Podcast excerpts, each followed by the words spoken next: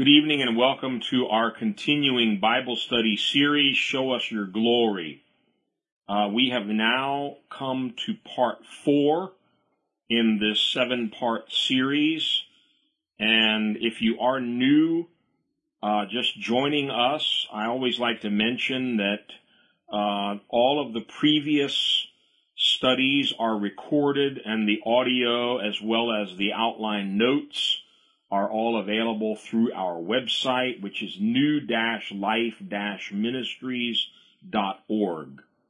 And I would encourage everyone to download the notes and have them in hand to follow along. I can't promise we'll follow them exactly, but we look up a lot of scriptures and rather than be flipping around in your Bible, a lot of them will be right there in front of you and certain words or phrases I often highlight in bold for emphasis. So, we finished last time in part three with the glory of God in the Old Testament. We looked at how Israel lost the glory in the days of Eli. The ark was stolen. Ichabod was born. His name means literally the glory departed. And then it was many years later through King David that the ark was finally brought back to Jerusalem and spiritually the glory of God was finally restored back to Israel. Uh, another whole study that we can't get into, but there in 2 Samuel 6, when David brought the ark into Jerusalem, he didn't have Moses' tabernacle. He put the ark in his own tent, a tent that he had set up there in Jerusalem, and it's referred to as the tabernacle of David. And if you study uh, in Acts chapter 15, it is quoted there that in the last days, God is going to rebuild not the tabernacle of Moses, but the tabernacle of David. And as far as we can understand, not much detail is given except for the fact David put the ark in a tent and he had fellowship with Almighty God inside his tent. Very simple. A lot simpler than the tabernacle of Moses with all the uh, altars and basins and sacrifices and everything. David just wanted to have fellowship with God. And that's the tabernacle that God says he's going to rebuild in these last days. Just simply entering in to the Holy of Holies where the Shekinah glory of God dwells. David, of course, is a type and shadow of Jesus Christ, the Messiah. Jesus is referred to as the son of David, not only because he was in the lineage of David, but David represented the Spirit of Christ in many, many ways. And thus, it gives us a good springboard into part four, where we're now going to start looking at the glory of God in the New Testament, in the New Covenant. And part four, we're entitling Glory in the Face of Christ. And Moses' cry in the Old Testament, even though they saw the cloud and the glory over the tabernacle that he erected there in the wilderness, Moses' cry was, Lord, show me your glory. And our heart cry should be the same. Lord, show us your glory. But I think you're going to see in tonight's lesson and the coming weeks, God has already answered that prayer. He has shown us his full glory, and we're going to find tonight in the face of Jesus Christ. Now, in the Old Testament, there were a number of prophecies concerning the coming Messiah. And it's interesting that some of those prophecies actually mention the glory of God that was coming with this coming Messiah. For instance, if you're following in the notes, we're on page 25 now of part 4. Show us your glory, glory in the face of Christ. We want to turn to Isaiah 40, verses 3 to 6. You'll recognize this prophecy immediately. A voice of one calling, In the desert, prepare the way for the Lord. Make straight in the wilderness a highway for our God. Every valley shall be raised up, every mountain and hill made low. The rough ground shall become level, the rugged places a plain, and the glory of the Lord will be revealed, and all mankind together will see it. For the mouth of the Lord has spoken. A voice says, Cry out. And I said, What shall I cry? All men are like grass, and all their glory is like the flowers of the field. Of course, these prophetic words were quoted by John the Baptist when he first began his ministry in the River Jordan, baptizing people. His job was to prepare the way for the Lord, to be a precursor or a forerunner, preparing the way for the Messiah. But I draw your attention especially to verse 5. Isaiah spoke these words about seven, eight hundred years before John the Baptist and, of course, Christ uh, appear on the scene. Here's what he said The glory of the Lord will be revealed, and all mankind, all flesh, together will see that glory. Interestingly, when it's quoted in Luke chapter 3, it says all mankind will see the salvation of the Lord. And I like that because I'm hopefully going to be able to show you in part four and part five, you cannot separate the glory of God from salvation. You can't separate the glory of God from the gospel of Jesus Christ. It's the gospel of glory. And the exciting news that the prophet Isaiah announced 800 years ahead of time was there is one coming. This one who is coming is going to reveal something. He's going to reveal the glory of God and all mankind is going to see this glory. And what exciting good news this was, even though they had a long wait for it to actually come to pass. This was good news to anyone who was interested in the things of the Lord, because this isn't just a Jewish prophecy. Notice again, the glory of the Lord will be revealed, and all mankind together will see it. This is not just a cloud over the tabernacle for the Jewish people in the desert. This is going to be a revelation to all humanity.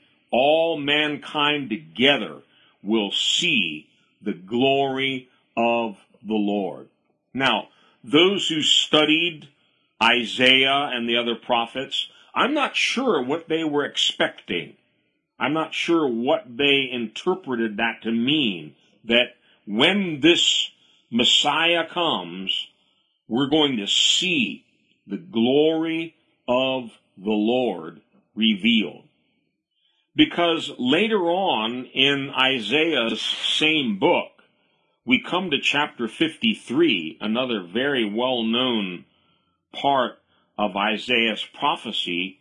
And there, strangely enough, he prophesies that this, this same Messiah, when he comes, he'll have no majesty, he'll have no outward beauty, and he'll have no attractiveness.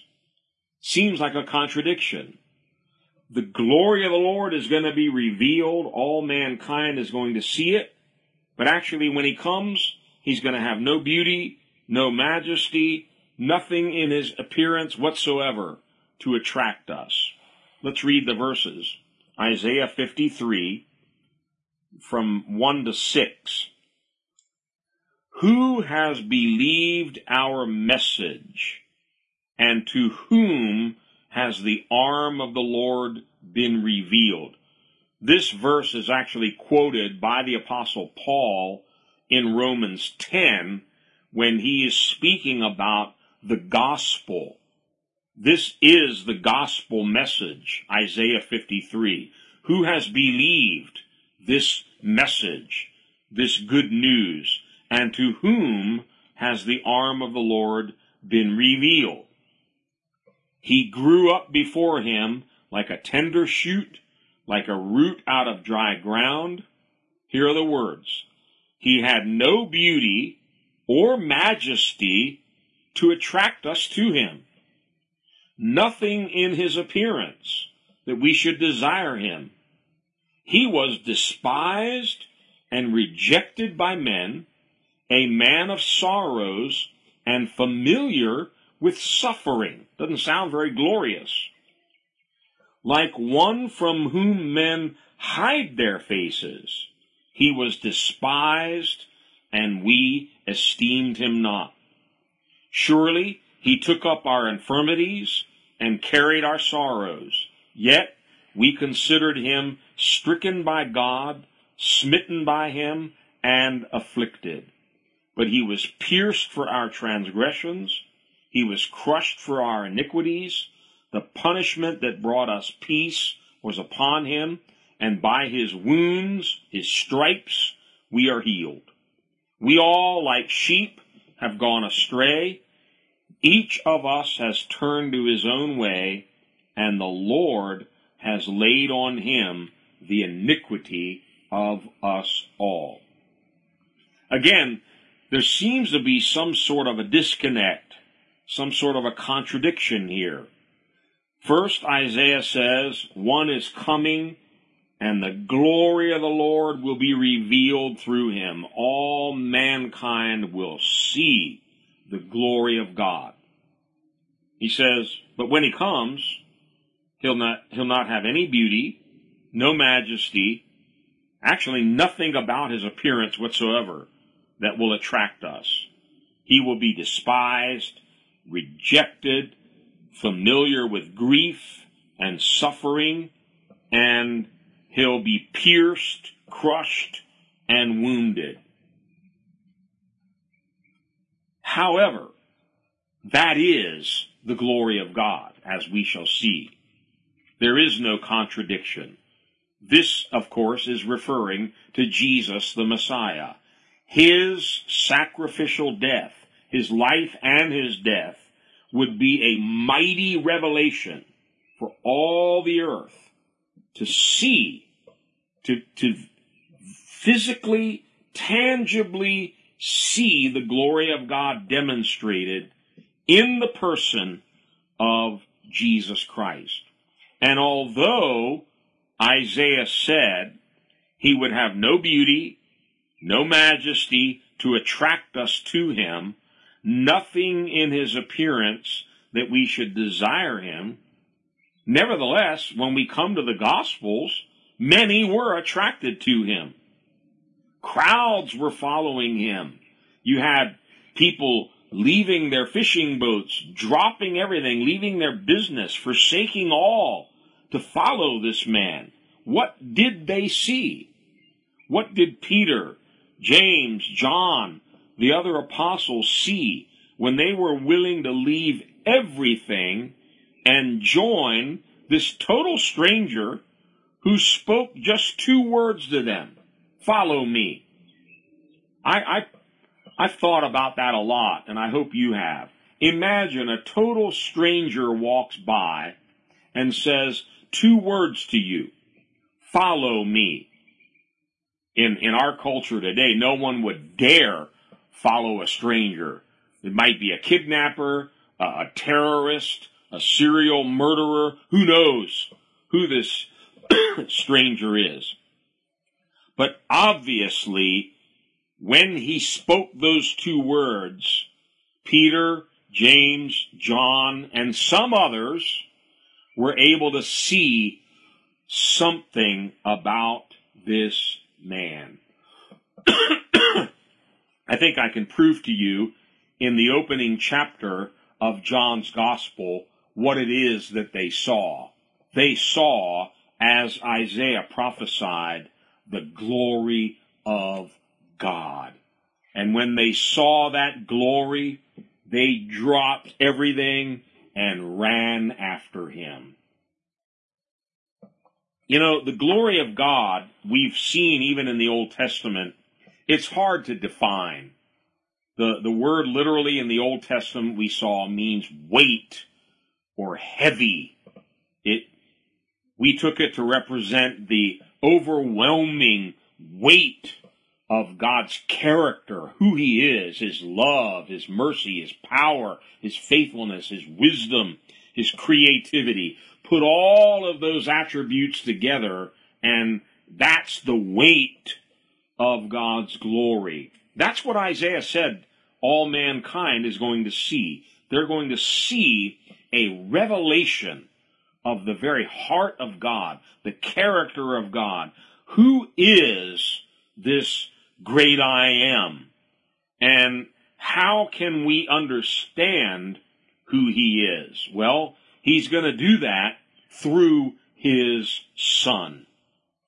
In Hebrews chapter 1, verses 1 to 3, we have some really powerful scripture here. Very powerful. Hebrews 1, verses 1 to 3. In the past, God spoke to our forefathers through the prophets at many times and in various ways. You can read the Old Testament a variety of ways.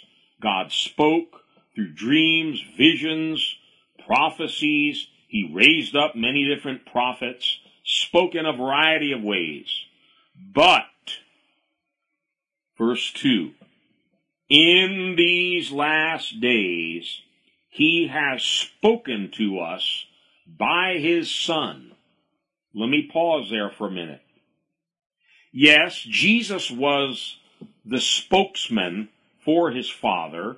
He spoke the Word of God, but that's not what this verse is talking about. I think it's talking about something far greater. It's not just the words that Jesus spoke. Jesus is the Word. And so his whole life is the message.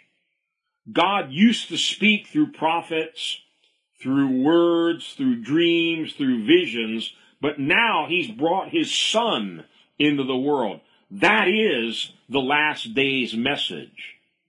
He has spoken to us by his son, whom he appointed heir of all things, and through whom he made the universe.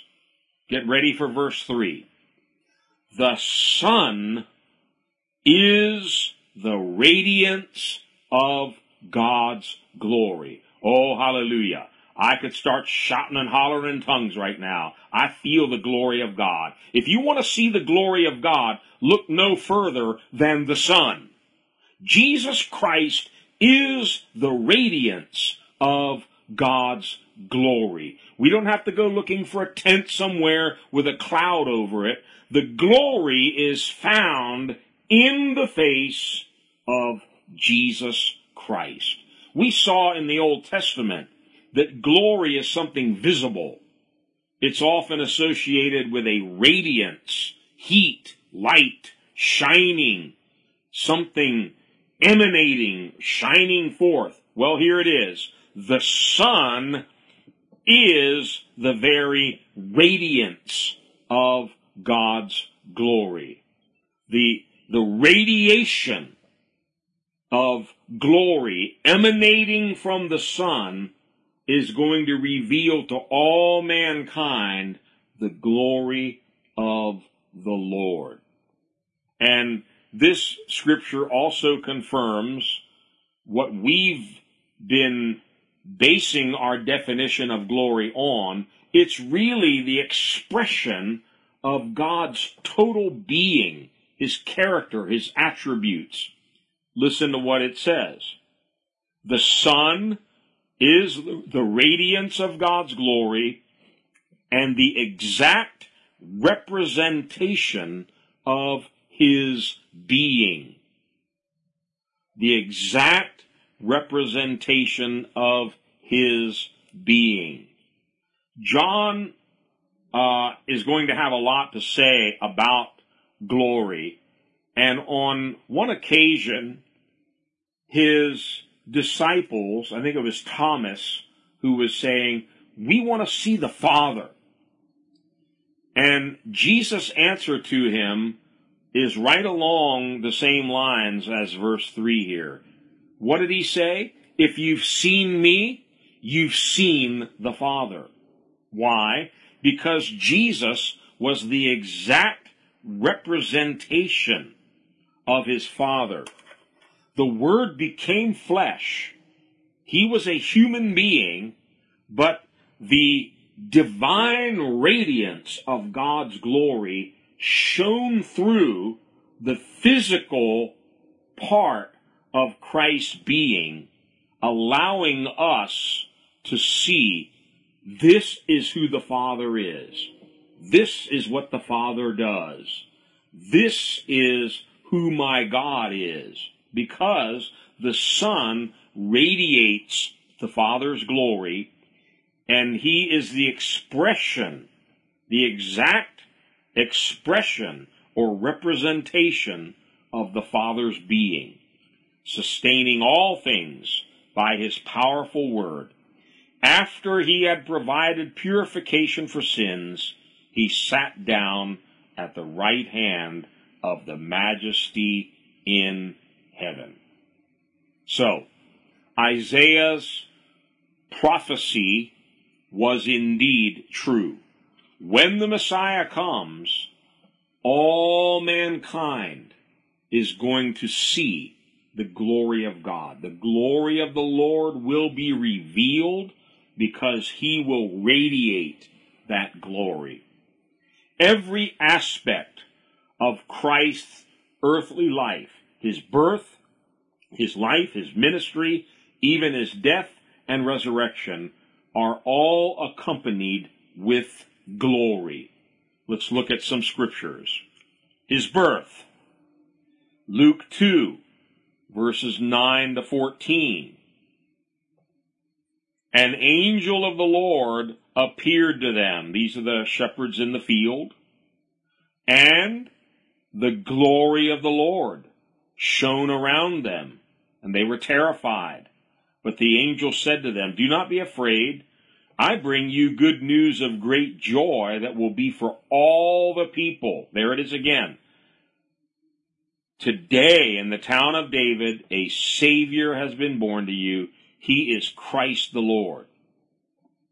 Verse 13. Suddenly, a great company of the heavenly host appeared with the angel, praising God and saying, Glory to God in the highest, and on the earth peace to men on whom his favor rests. Isaiah's prophecy has come true. The one he spoke of has now arrived. And what a, what a fitting welcome for the Messiah. The glory of the Lord shines all around when the announcement comes. He's here. Do not be afraid. I bring you good news of great joy. Today, the Messiah has arrived. A little later on in Luke chapter 2, when baby Jesus was taken to be circumcised after eight days, we have the story here of Simeon.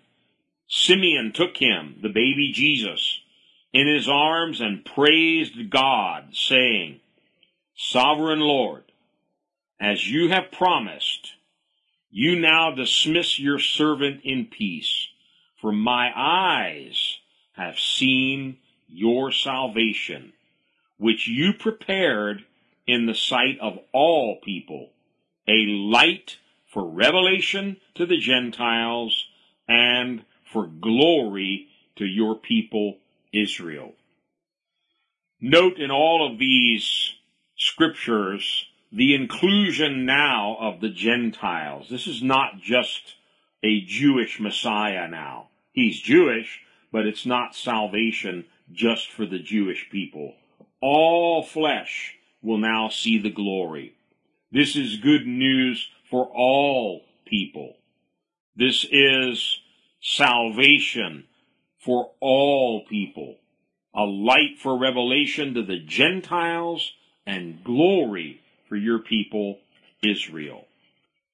Now, after Jesus was baptized in the River Jordan, filled with the Holy Spirit, and he began his public ministry. He's moving around with his disciples. We come to Luke chapter 9, where we have the account of the Mount of Transfiguration. I want you to keep in mind Moses' prayer way back in Exodus 33:18. Lord, show me your glory. What was he told back then? Well, you can't see my face because if you see my face now, you'll die. But think about that now in light of what is described in the Gospels. Luke 9, 27 to 35. I tell you the truth. Some who are standing here will not taste death before they see the kingdom of God. Remember, the kingdom of God, Jesus said, is invisible. It's a spiritual kingdom. But he says, some folks here are going to see it. Verse 28. About eight days after Jesus said this, he took Peter, John, and James with him and went up onto a mountain to pray. As he was praying, the appearance of his face changed and his clothes became as bright as a flash of lightning. Two men, here it comes, Moses and Elijah appeared in glorious splendor, talking with Jesus. They spoke about his departure, which he was about to bring to fulfillment at Jerusalem. Peter and his companions were very sleepy, but when they became fully awake, they saw his glory and the two men standing with him. As the men were leaving Jesus, Peter said to him, Master, it is good for us to be here. Let us put up three shelters, one for you, one for Moses, and one for Elijah. He did not know what he was saying. While he was speaking, a cloud appeared and enveloped them and they were afraid as they entered the cloud. A voice came from the cloud saying, This is my son whom I have chosen. Listen to him. I find this fascinating in light of our whole study and in particular Moses' great desire expressed way back in Exodus 33 to see God's glory. God answered his prayer. Two men, Moses and Elijah, appeared in glory, appeared in glorious splendor, talking with Jesus. And Peter, we're told in verse 32 here, Peter, James, and John, his companions, when they became fully awake, they saw his glory. They saw his glory and they saw Moses and Elijah. What a sight. And even after they see all of that, verse 34, while he was speaking, a cloud appeared. Remember, whenever we've seen a cloud, it's always associated with the glory of God. Pillar of cloud over the tabernacle, cloud filling the temple. A cloud appeared. The glory of the Lord is all around them and enveloped them. And they were afraid as they entered the cloud. A voice came from the cloud saying, This is my son whom I have chosen. Listen to him. They saw his glory. They saw his glory. And this experience impacted Peter so deeply, so powerfully, that in his second epistle, which was written shortly before his death, so he's coming to the end of his life, and he still has vivid memories of this experience, and he describes it in Second Peter chapter 1, verses 16 to 18. He says, We did not follow cleverly invented stories when we told you about the power and coming of our Lord Jesus Christ, but we were eyewitnesses of his majesty. This is a very important truth that you find mentioned in the book of Acts. The first set of apostles were by necessity eyewitnesses.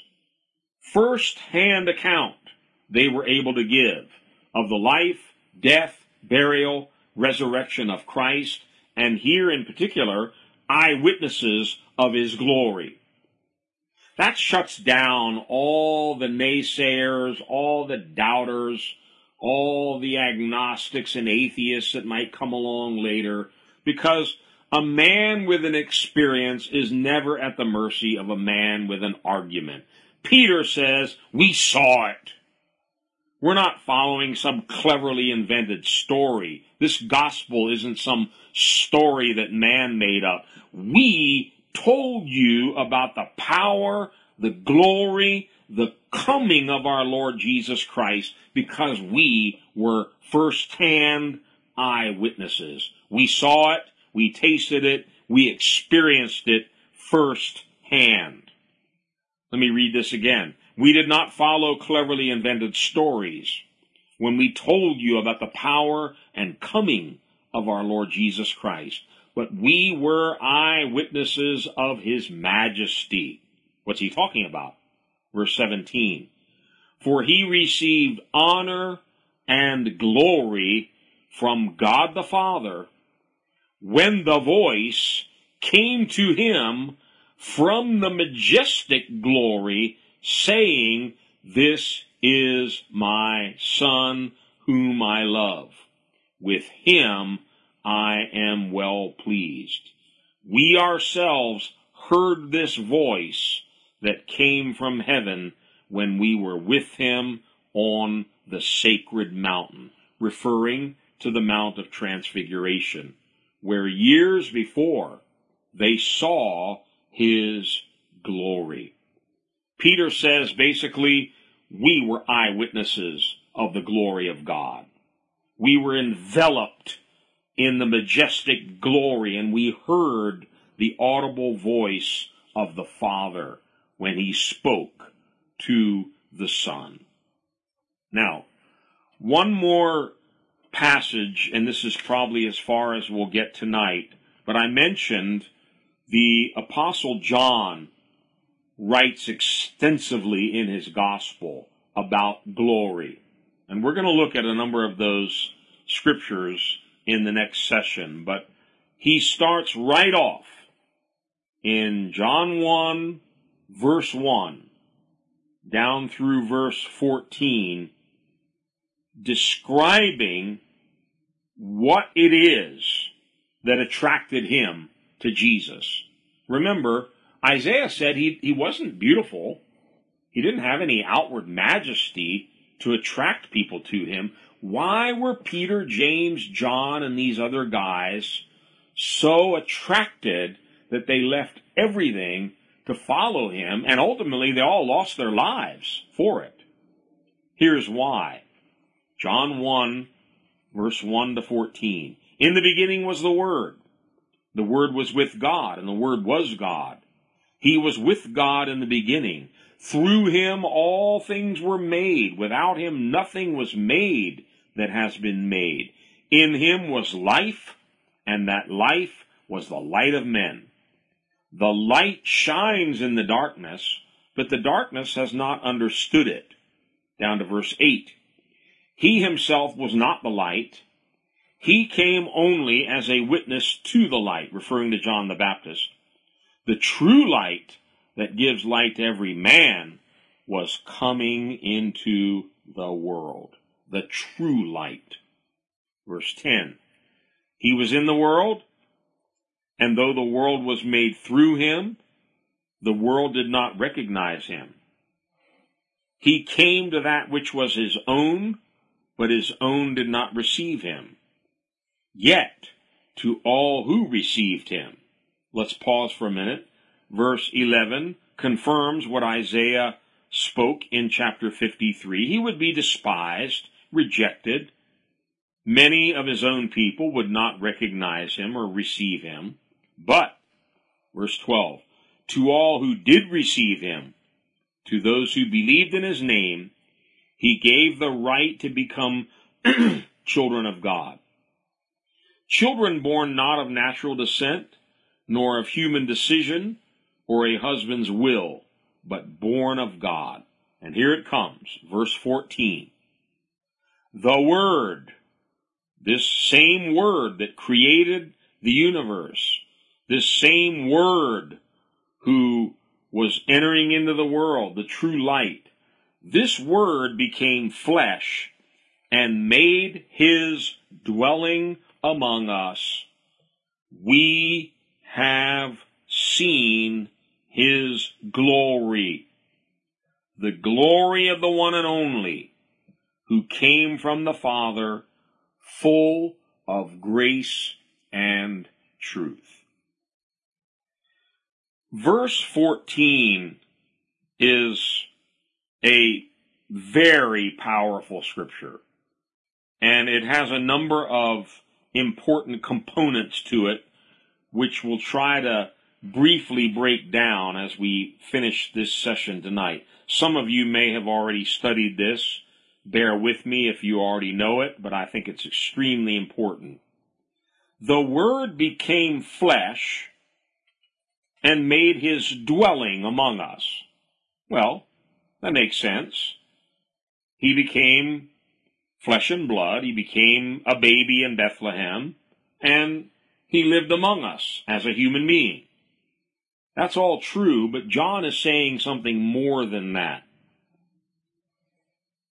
Made his dwelling among us is actually a play on words. John chooses a Greek word which literally comes from the same word for tabernacle. The word that would be used, for instance, referring to the tabernacle of Moses. And this word literally means to tent or to encamp, to reside as in a tent or in a tabernacle. Okay? What's the big deal? What's that mean? John received a revelation. As he was moving around with Christ, spent those three and a half years with him, he, he writes to us here, he saw something. He saw the glory of God. And he realized the tabernacle of Moses in the Old Testament is where God chose to reveal his glory. The cloud was over it. The cloud filled it. The glory of the Lord filled the tabernacle of Moses. John receives this unbelievable revelation that Jesus is now the tabernacle of God among us. And just as the glory of God filled Moses' tabernacle, so the glory of the Father now dwells in this earthly tent, this earthly tabernacle, Jesus' body. Verse 14 is referring to his incarnation. That's a big fancy word. It just means the word becoming flesh, becoming carne, incarnation. The word became flesh and tabernacled among us. This is so clear in the original Greek that the Amplified Bible translates it better than any of the other versions. Let me read it for you. Again, verse 14 from the Amplified. And the Word, Christ, became flesh, human, incarnate, and tabernacled, fixed his tent of flesh, lived for a while among us. What an amazing revelation. The Word became flesh and tabernacled among us. And we saw glory in and on that tabernacle. It clearly connects the glory of God in Christ and the glory of God in Moses' tabernacle, Moses' tent of meeting. Let me remind you verses we've read in the past Exodus 40, verses 34 and 35. Then the cloud covered the tent of meeting. This is Moses' tabernacle. The cloud covered the tent of meeting, and the glory of the Lord filled the tabernacle. Moses could not enter the tent of meeting because the cloud had settled upon it, and the glory of the Lord filled the tabernacle. So, in one sentence, John says the Word became flesh, He tabernacled among us, and we saw glory. The glory of the one and only who came from the Father full of grace and truth. Full of grace and truth. There's a connection again between God's character and His glory. Two very important attributes of God are mentioned here grace and truth. And Jesus was full of both of them. Sometimes we like to pick and choose between grace and truth. No, we need both. We need to stand for the truth, boldly preach the truth, and we need to live by grace, be full of grace, and preach grace. Some grace preachers, they sacrifice the truth to try to present a message well, God loves everybody. God forgives everybody. He doesn't care. You can do whatever you like and God's still going to love you. Wrong, wrong, wrong. God is a God of truth. And those who know the truth will be set free. Other preachers are truth preachers. Boy, they're hard line. This is the truth. Like it or leave it. If you don't obey it and follow it, you're all going to go to hell. Yeah, but what happened to grace? We need grace to believe and obey the truth. So the glory of God is the fullness of both. Grace, not at the expense of truth, but grace and truth. Truth, not at the expense of grace, but truth and grace. He was full of both. Now, we mentioned way back in the introduction to this entire Bible study two key words. The Hebrew word in the Old Testament for glory is kabod, and in the New Testament it's the Greek word doxa. We get the word doxology from that. More about that later on, but the Greek word doxa means dignity, honor, reputation. It's something very apparent. It's visible. It's something that people can see and recognize. This is the word that is used throughout the New Testament.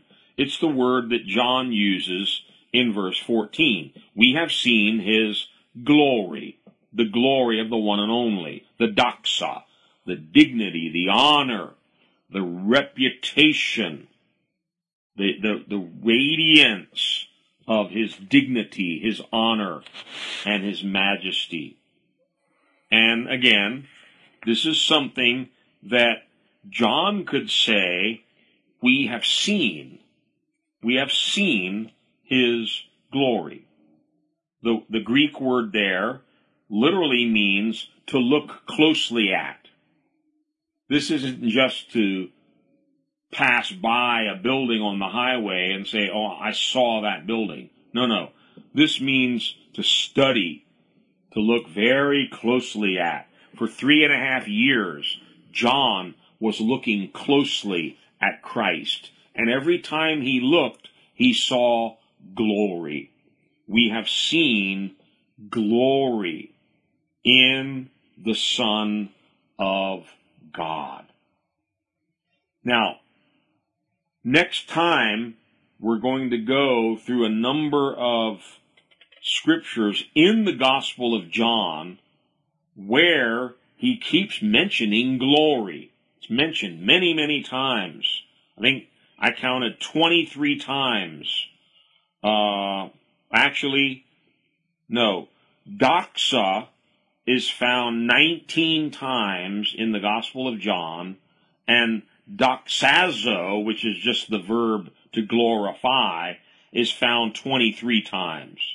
So 19 times plus 23 times, what's that? 42 times John mentions or refers to glory or glorified. So it must have been a major, major part of his relationship with Christ, his revelation of the good news of the gospel. I'll mention just one, and this is as far as we'll get tonight. We already read chapter 1, verse 14. We saw his glory. We have seen his glory. The very next chapter we have the wedding at Cana, where Jesus turns water into wine. And very specifically, John mentions two important points about that miracle in John 2, verse 11. Listen to these words. This, the first of his miraculous signs, the changing of water to wine, and by the way, this is an important distinction that John makes. This wasn't just a miracle, it was a sign, a miraculous sign, meaning it wasn't just a miracle to do a miracle, it was an expression of something. A sign is something for people to see, a stop sign, a speed limit sign. These are things you're supposed to see. So this was a miraculous sign for people to observe and to learn something. What was he demonstrating through this sign? This, the first of all his miraculous signs, Jesus performed at Cana in Galilee. He thus revealed his glory and his disciples put their faith in him. Oh my, my. I like that. He thus revealed his glory. Every time God works, every time God moves, every time God heals a sick person or casts out a demon or creates something or changes something, water to wine, he wants to reveal his glory through his son, Jesus Christ. And we're going to see next time over and over this theme is mentioned in John's gospel. The glory of God. The glory of God. We have seen his glory. The Father glorified the Son. The Son brings glory to the Father. And the good news is God, through his Son, wants to bring that glory to your life and to mine. That's as far as we're going to get tonight, but recapping, we're now in the New Testament. The prophets, particularly Isaiah, spoke about one who was coming, who would reveal the glory of the Lord to all mankind. This was not outward beauty. It was not some kind of outward attractiveness. It was the weight of who God is, His grace, His truth, His love, His power, His faithfulness, His wisdom. It would be radiating through the face, through the life of His own Son, Jesus Christ, the Word becoming flesh, tabernacling among us, so that we could all see His glory. And Moses, who prayed, Lord, show me your glory, God finally answered his prayer on that Mount of Transfiguration. He saw Jesus in his shining splendor. They also, Moses and Elijah, appeared in glorious splendor. And years later, Peter, remembering the experience, he says, We were eyewitnesses of his majesty, honor, and glory. We were enveloped in that cloud of majestic glory. Hallelujah. What great good news. Jesus has come. The one that Isaiah was waiting for, we need not wait for. He has come. He has come to reveal the glory of God. And we need look no further than the person and the face of Jesus Christ if you and I want to get a glimpse of the glory of God. Let's pray. Father God, in the name of Jesus, I praise you, I magnify you, I exalt you for such great good news. The good news, the gospel of glory in the face of Jesus Christ. God, you have now chosen that all glory should tabernacle, should dwell in your Son.